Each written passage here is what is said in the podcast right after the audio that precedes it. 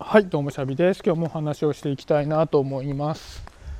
今日もね夜お散歩をしながらポチッとしております。このパターンねすげえいいような気がしてきました私。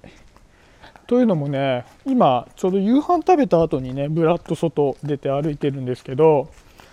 いつもねこの夕飯後って眠いんですよねめちゃくちゃ。でもその後すぐ寝るわけにもいかなくて、まあ、やらなきゃいけないことが残ってるからね。でその眠い目をこすっていろんなことを始めるんだけど、まあ、効率悪いんだよね眠いから。でもなんかこんなような調子で夕飯食べた後にね外にこう出てね喋りながらお散歩をしていると眠気も覚めるし収録もできるじゃないですか。で戻ったらねおそらくすっきりしてるので、まあ、次の作業に取り掛かれると。非常になんだか健康的な感じもするし効率的だなと思うのでちょっとねこのやり方を続けてみようかななんて思ってます。ただどうなんだろうねこれ。ご飯食べ終わった後にすぐに歩き始めるのってもしかしたら良くないのかもしれないけどこの辺のね健康関係が僕全然わかんないんでこの行為が健康に当たるのかどうかをよかったら知ってる方教えてほしいんでちょっとねコメントとかでお伝えいただけるとありがたいです。でちょっと今日ね僕考えたいことがあって僕ってやっぱ毎日仕事をまあしてね平日朝出て仕事をして帰ってくるので僕が娘に会うのは娘と顔を合わせるのは朝まあ、娘が起きてきたちょっとの時間と、まあ、帰ってきた後の時間だけしか娘と顔を合わせないわけじゃないですか平日って。で娘は僕が帰ってきた頃って高確率でテレビを見てるんですよね。まあ、テレビっていうか Amazon プライムのセーラームーンに今ハマっててセーラームーンをね帰ってくると大体見てるんですよ。でまあ好きだから少しのまあ時間が空くと必ずまたセーラームーンの続きをね見たりしてるんですけどなんかこんこんなにテレビばっかり見て毎日過ごしてんのってどうなんだろうなと思ってたんですよ。なんかもっといろいろねやることないのかなとかってちょっと思ってたんですね。別にまあねアニメを見ることが悪いことだとは思わないけどなんかそんな同じことばっかり毎日してない方がいいんじゃないかなっていうね先入観もあって、まあ、そんな目で見てたんですよ。でもふと考えたら僕娘のその前の過ごし方を知らないわけじゃないですか。なんとなく僕が帰ってきた時からずっとテレビを見ている感じがするのでなんか一日テレビばっかり見て過ごしてみたいに思っちゃってるけどもしかしたら僕が帰ってくる前は一切見てないかもしれないなと思ったんですよ。だか先入観があるかもしれないなと思って聞いてみたんですよ娘に。でそしたら娘僕が帰ってくる前ほとんど、まあ、セーラームーンとか、まあ、テレビ見てなかったんですよね、まあ、物理的に見れてない状態だったみたいなんですよ。うちの子供はね結構お友達と外で遊ぶのが好きなので、まあ、友達と約束してね外で遊んでいたりあとは学校の宿題やったりあとチャレンジをやっているので毎日チャレンジの学習をしたりあとフラフラダンス習ってるからフラダンスの練習も毎日やらなきゃいけないってことを考えると学校から帰ってきた後の時間でテレビを見たりこうゆっくりする時間ってほとんどないみたいなんですよね。でちょうど、僕が帰ってくる頃にそのまあ友達と遊んだり勉強したりフラの練習したりっていうのは一段落してテレビを見てたらしいんですよ。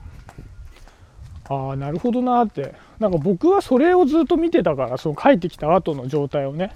だから、まあ、テレビばっかり見てんなテレビっ子だなと思ってたけど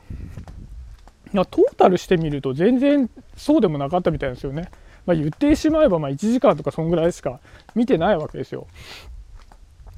でなんかこういうことって、まあ、娘に限らずあらゆることがそうなんだなっていうなんか当たり前のことを思ったんですよね。なんか最近結構僕仕事でイライラしててなんか仕事そのものはすごく楽しくて僕営業大好きだからお客さんのところでね話すのなんてむしろストレス解消ぐらいに思ってるんですけどなんかね職場が僕は今あんまりいい状態にないななんて思っててでなんかそう職場のことでモヤモヤしてそれでこうなんかイライラした気持ちがずっと続きながら会社にいるななんてことを思ってたんですよね。でやっぱりそれでえなんでこの人こうなんだろうみたいなこともやっぱ思っちゃうんですよ。で思っちゃうとなんでね俺はこの人に自分の感情をねこう自分の感情のバランスを崩されなきゃいけないんだとかっても思っちゃうんですよ平穏に暮らしたいのにこの人がなんか鬱陶しいから自分の